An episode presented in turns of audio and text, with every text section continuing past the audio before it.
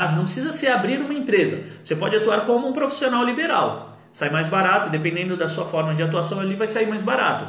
Mas é importante você ter a emissão da nota fiscal, porque muitas empresas exigem nota fiscal. Você pegar uma empresa maior para trabalhar, a empresa exige nota fiscal. Então, ou um escritório maior vai exigir nota fiscal sim. Então é importante fazer atividade regularizada, tá? Mesmo porque se não fizer, depois vai ter problema com o imposto de renda. Então, é melhor resolver antes. A gente vê tanta gente reclamando de corrupção, disso e daquilo, só que chega na hora, na sua hora de fazer, não faz certo, né? Então, é, é, o ideal é que regularize a atividade, né? Atue ali, seja como autônomo, profissional liberal, uh, como microempresário, cada um vai entender o que é melhor para si.